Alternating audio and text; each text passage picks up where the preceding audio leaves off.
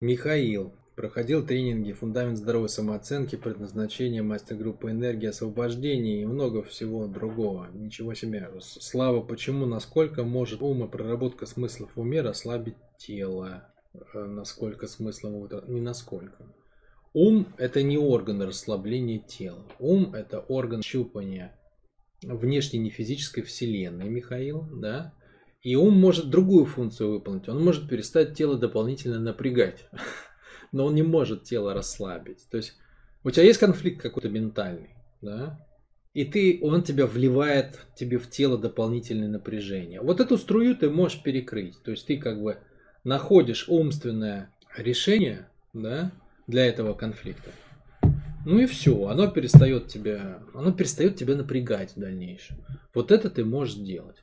Но, допустим, ты сейчас спокоен, нету конфликтов внутренних. Все, окинул взглядом свою жизнь, Плюс-минус нормально.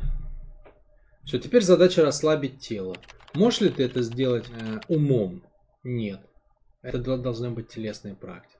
То есть опять мы говорим об оперативной энергии, да, и об энергии такой, как бы долгосрочной, фундаментальной. Оперативно ум может э, просто уменьшать избыточное напряжение, которое ум же и генерит. Да? То есть сам создал сам и, и убрал за собой. Вот это ум может. А что-то там в теле вам ничего не может вообще. Есть такое, вот, например, по-моему, в буддизме, если я не ошибаюсь, по крайней мере, мне об этом говорил один мастер в личной беседе. Да? Считается, что если ты все конфликты в уме проработал, то твое тело расслабится. Этого безусловно не произойдет. То есть я, я на это даю стопроцентную гарантию, потому что тело просто имеет привычку быть зажатым. Вот. И чтобы пробить эту привычку, надо делать очень, очень серьезные практики, если уж вы до этого довели. Если не довели, я вас поздравляю. Все классно, вам делать не надо. Но если довели, кроме телесных практик, другого выхода нет. И главное, не попадайте в эту ловушку, что можно как-то умом проработать телеску. Это невозможно. Каждый следующий инсайт, который вы получили, и при этом вы не нашли практику, которая заставляет этот инсайт работать в теле, он делает вам хуже. Сейчас это новый вид наркомании. Ходить по тренингам, получать инсайт. Кто-то как бы сидит и хавает это, микродозинг мухомора. Из, из каждой дозы как бы кайфует. Кто-то точно так же сидит, перед ним это самое. Бутылочка, рюмочка, налил чуть-чуть, тяпнул и пошел как бы, не знаю, с людьми по делу поговорил. Вернулся в кабинетик, бутылочка, рюмочка и еще.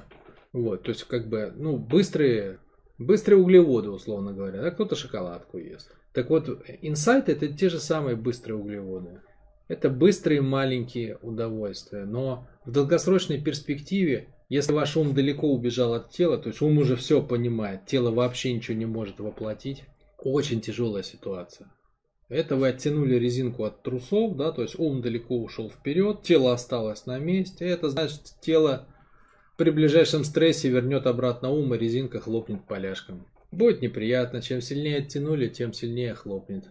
Вот, поэтому в эту игру не играть не надо. Не надо гнаться никогда за инсайтами. Надо брать какой-то блок, смысловой такой, мощный, но ограниченный, и его спускать в тело. Практика, то есть добиваться того, чтобы он стал частью вашей реальности, вылился вашими действиями, не только в мышлении остался, а выразился новой ролевой моделью. Вот тогда все будет постепенно. Это будет медленный прогресс, но зато это будет реально поступательный прогресс.